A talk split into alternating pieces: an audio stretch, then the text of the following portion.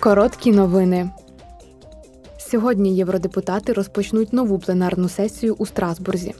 Ситуація з правами людини в Катарі є однією з головних тем на порядку денному. Вчора в Катарі стартував чемпіонат світу з футболу.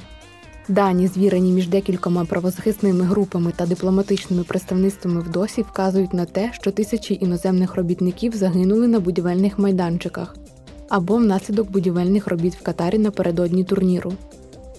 Катар також звинувачують у придушенні свободи преси, прав жінок і спільноти ЛГБТ. Завтра Європейський парламент обговорюватиме міжнародні зусилля, спрямовані на попередження глобальної продовольчої кризи. Верховний представник ЄС із зовнішньої політики Жосеп Борель підведе підсумки нещодавніх спроб українських і російських учасників переговорів продовжити угоду, укладену в липні. Це дозволить продовжити перевезення українського зерна та добрив через Чорне море.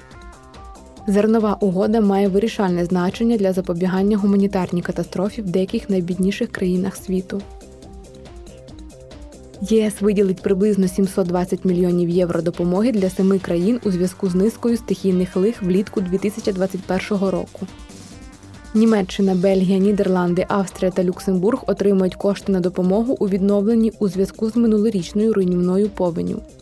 Іспанія на компенсацію шкоди, завданої виверженням вулканів, а Греція на відновлення після землетрусу. Фонд солідарності ЄС був створений у 2022 році. Відтоді він надав допомогу для ліквідації наслідків після ста стихійних лих.